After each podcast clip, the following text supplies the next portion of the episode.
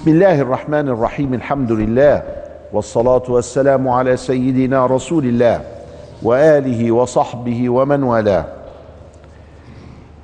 مع أنوار النبي المصطفى والحبيب المجتبى صلى الله عليه وسلم نسير معه في رحلته الشريفة المنيفة وفي سيرته الطاهرة التي ملأها الله لنا دروسا نستفيد منها وكنا قد وصلنا إلى السنة العاشرة.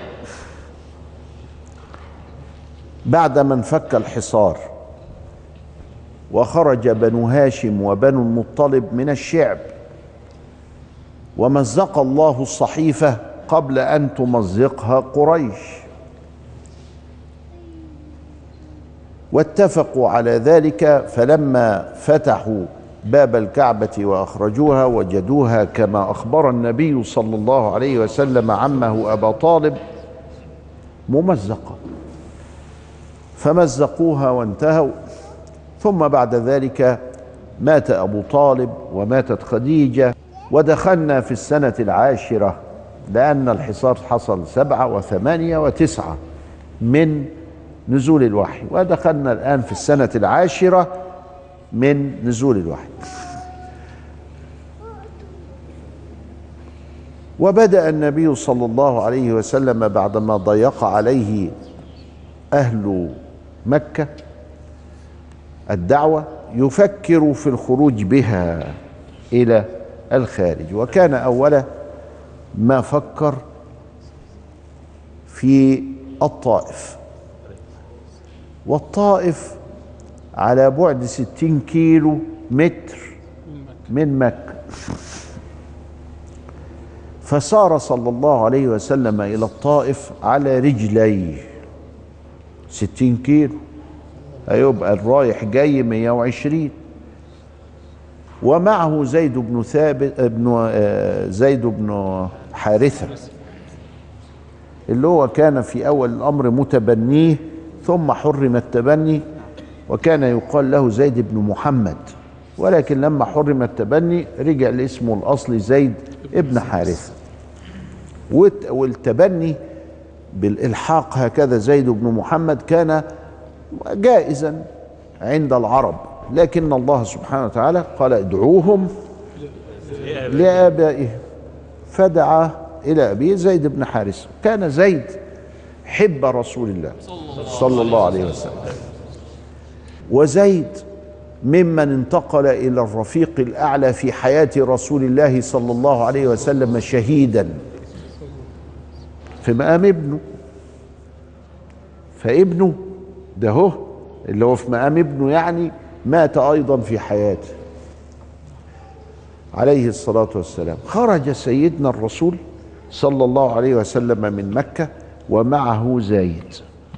زيد كان يحب النبي وكان يخدمه بعينيه. على طول كده ومعاه على طول. وأول من نوع السلام نزل عليه الوحي هو أسلم مع من أسلم فكان من أوائل المسلمين. ذهبوا هناك إلى الطائف. الطائف فيها عيلة كبيرة قوي اسمها ثقيف قبيلة ضخمة اسمها ثقيف. طبعا في العرب الأوائل كانوا يفرقون ما بين الشعب والقبيلة والبطن والفخذ والعائلة. ها؟ إحنا النهارده نقول لما نقول عائلة كده يعني إيه؟ لا هي يعني قبيلة. هناك فرق دقيق بين هذه الأشياء في الأول في العرب. وإحنا بنتجوز. جائز طيب. فقبيلة ثقيف فيها واحد من الأكابر بتوعتهم الأغنياء الوجهاء أصحاب الكلمة والرأي. اسمه عمرو بن عمير الثقفي. طبعا لأنه من ثقيف يبقى الثقفي. تحفظ. مخلف ثلاث عيال والثلاث عيال بقوا وجهاء. أولاد عمرو بن عمير. أنت شا... أنت فاكر إيه؟ يعني وجهاء هم دول لو كانوا أسلموا كانت أسلمت ثقيف تاني يوم. فالنبي عليه السلام راح لهم بالسر كده من, من غير إعلانات ولا حاجة وخدهم في البيت وقعد. قالوا له نعم اتفضل. يظهر فاكرين إن هو جاي لتجارة أو جاي لزواج. أو جاي يتفاهم معاهم على مصالح.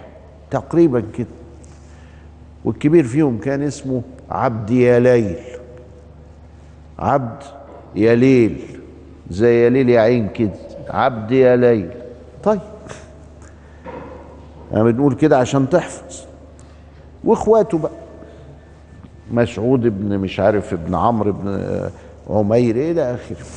قعد معاهم. وعرض عليهم الإسلام وفهمهم هي الحكاية إيه؟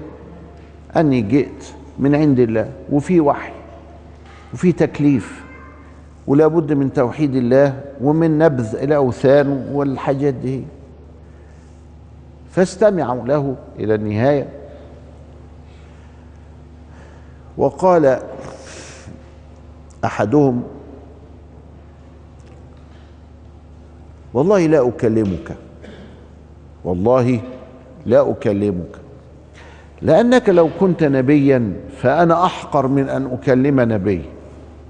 شوف الضلال. خلي بالك إن ساعات التعظيم والتشقيق يبقى فيه ضلال. والله لو كنت نبي ده انت تبقى حاجة عظيمة قوي أنا أنا هكلم نبي أدي دي نمرة واحد ولو كنت مش نبي تبقى كذاب وأنا هكلم كذاب أدي دي نمرة اتنين. يبقى مش هكلمك قفل على نفسه. أغلقوا على أنفسهم من باب. التاني قال له ولما أنت كده ما أقنعتش قومك ليه؟ والتالت قال له أنا مش هؤمن بيك ولا أنا بحبك ولا أنا عايزك. قال لهم طيب أنتوا عرب وتعرفوا الأصول. ما تشيعوش اللقاء ده. وخلوه بيني وبينكم. أنتوا ما صدقتوش خلاص امري لله. لكن ما تذيعوهوش ويبدو أنهم أذاعوه. وخرج وجلس في الطائف عشر أيام وجلس بقى بيلف على الناس على الأكابر على كذا إلى آخره يدعوهم إلى الإسلام. فلما كان هناك من دول خبرية إخبارية بال بأنه لا ما تصدقوهوش وتعاملوه بقسوة وكذا طردوه وضربوه. حتى أدموا قدمه الشريف. وحتى إن زيد بن حارثة ألقى بجسده عليه حتى يقيه الحجارة أو الضرب أو كذا إلى آخره. مشي اتنين ميل كده اتنين كيلو تلاتة. كانت هناك في حديقة ل عتبة ابن الربيع وشيبة ابن الربيع الأخوين دول عتبة ده أبو الوليد قلناه كذا مرة. وهم بينهم صهر ورحم مع قريش ومع كذا فجلس تحت الايه تحت الشجره أو تكعيبة عنب. جلس تحت البستان بتاع شيبه بن الربيع وعتبة بن الربيع هو وزيد. يرتاحوا شوية من إجهاد العدوان ومن إجهاد المشي. وهم كده متوجهين إلى مكة. وبعد الفاصل نكمل قصة سيدنا النبي مع هذا البستان. والله أعلم.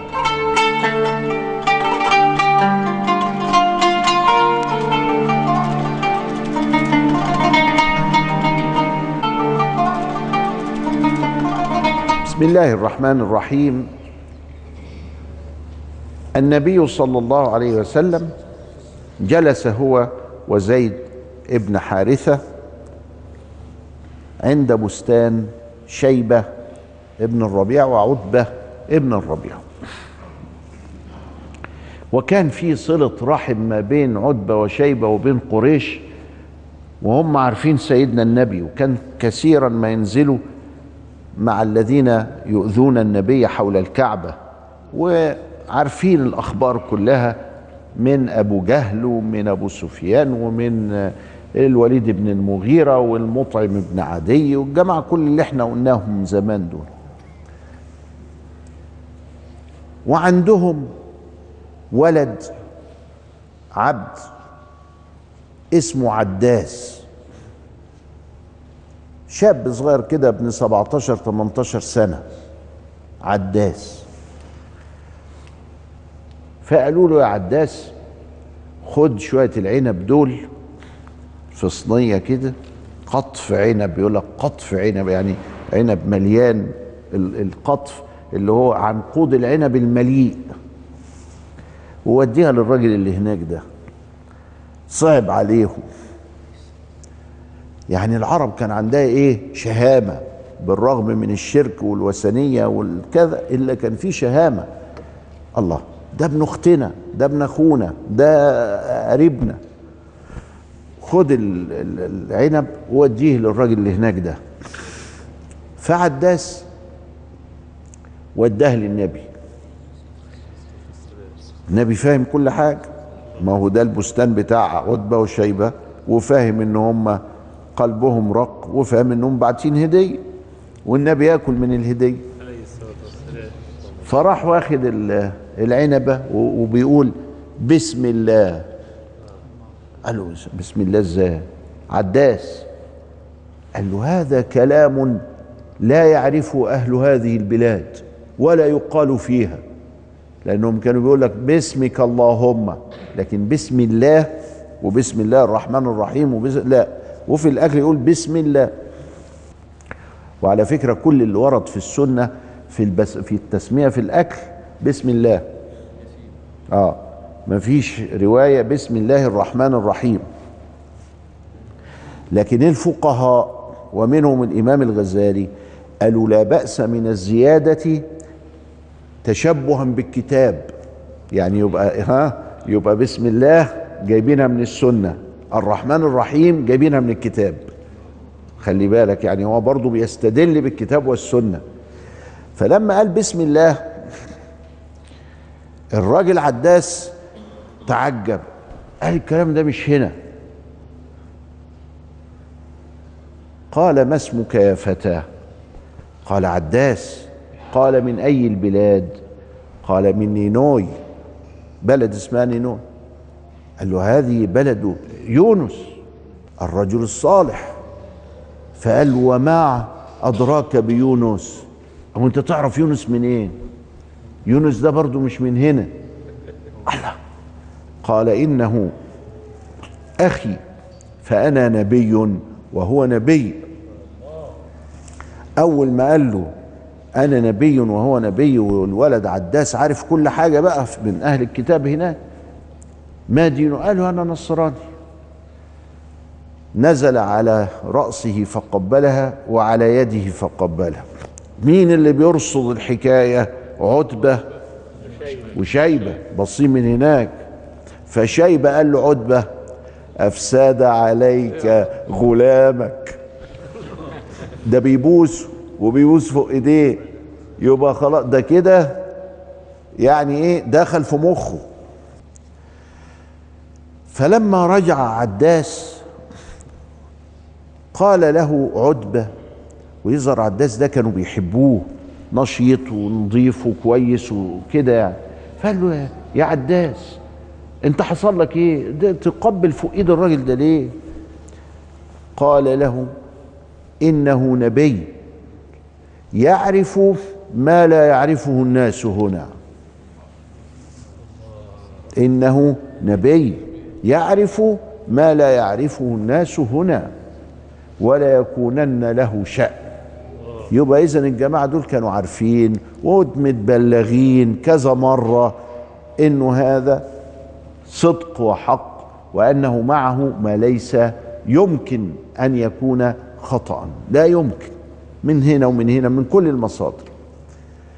فقالوا يا عداس أنت على دين خير من دينه. النصرانية كاملة وده لسه في البداية فخليك على النصرانية. النبي صلى الله عليه وسلم دعا بدعائه المشهور الذي جمع فيه فأوعى. اللهم أنت اللهم اللهم إني أشكو إليك ضعف قوتي وقلة حيلتي وهواني على الناس. أنت رب المستضعفين وأنت ربي. إلى من تكلني؟ إلى بعيد يتجهمني. ويكشر في وشي يعني يتجهمني. أو إلى عدو ملكته أمري. إن لم يكن بك علي غضب فلا أبالي. شوف الكلام القوة شوف ال... شوف شوف طريقة كلام ربنا يعني عايز تكلم ربنا وتناجيه. اللهم إني أشكو إليك ضعف قوتي. يبقى لازم تتواضع لربنا ضعف قوتي. وقلة حيلتي. وتعمل حاجة كده تخلي ربنا تجعل الله سبحانه وتعالى يستجيب لك بسرعة وتقول له إيه؟ وهواني على الناس. ها؟ يعني انظر إلي بنظر الرحمة من الناس دي اللي بتعذبني وبتضربني وبتعمل. وهواني على الناس. أنت رب المستضعفين. فيه مدح لله. الحمد لله رب العالمين. أنت القوي. وأنت ربي. من من المستضعفين اهو إلى من تكلني؟ إلى بعيد يتجهمني أو إلى عدو ملكته أمري. إن لم يكن بك علي غضب فلا أبالي. ولكن ولكن عافيتك هي أوسع لي. إلى آخر الدعاء. الذي صار يشرح وتأخذ منه فوائد كثيرة ذكره رسول الله صلى الله عليه وسلم في هذه الحال من تكذيب الناس من تلقي العدوان من الصبر على ال ال الأذية يعني من كل ناحية نفسيا من الداخل الناس مش راضية فبيتحسر. حتى قال له ربه ولا تذهب نفسك عليهم حسرات فلعلك باخع نفسك على آثارهم إن لم يؤمنوا بهذا الحديث أسف كان بيشيل الهم. ما كانش لما واحد يكذبه يقولوا إيه يعني وأنا أعمل له إيه؟ لا ده كان بيشيل همه. طب ما أنت كده هتدخل النار وأنا عايز أحجزك عن النار ويشيل همك. فاذا نفسيا من الداخل مرهق. من التكذيب وفي الجسد مرهق من الإجهاد ومن الإيذاء. وفي نفس الوقت ومع هذا الإجهاد من كل جانب عليه واجب الالتجاء إلى الله والاستعانة بالله وعدم الخروج عن حد الأدب مع الله سبحانه وتعالى. لما حصل ده قال كما في البخاري فرأيت سحابة. جت سحابة كده. كان سيدنا النبي نسميه في الكتب بتاعتنا المظلل بالغمام. لما كان يسافر وهو صغير وكانت سحابة تمشي معاه كده فكان مسمين اسماءه إيه؟ المظلل بالغمام. وبحيرة اتكلمنا مرة عن بحيرة كانت من العلامات اللي عرف السحابة اللي من البعيد اللي ماشية معاه هو والقافلة لغاية ما نزلوا تحت الشجرة المباركة. والشجرة دي قلنا إنها كانت شجرة إيه؟ فستق. كانت شجرة فستق. الفستق اللي هو الفستق. آه كان كانت شجرة فستق. السوداني لا مش شجرة سوداني. السوداني ده نسميه فستق العبيد لكن الفستق اللي دي اللي هي البطم فدي هو نزل تحت شجرة البطم جاءه ملك الجبال وقال له يا محمد بعثت لتأمرني. أن أطبق عليهم الأخشبين. هم في بعد عقبة الهدى تلاقي الطائف كده وبعدين إيه؟ هيحط عليهم الجبلين ويخسف بيهم الأرض. قال لا إني أرجو أن يخرج من أصلابهم من يعبد الله. إلى لقاء آخر مع الحبيب الرحيم صلى الله عليه وسلم. نلتقي فإلى لقاء آخر. أستودعكم الله. والسلام عليكم ورحمة الله وبركاته.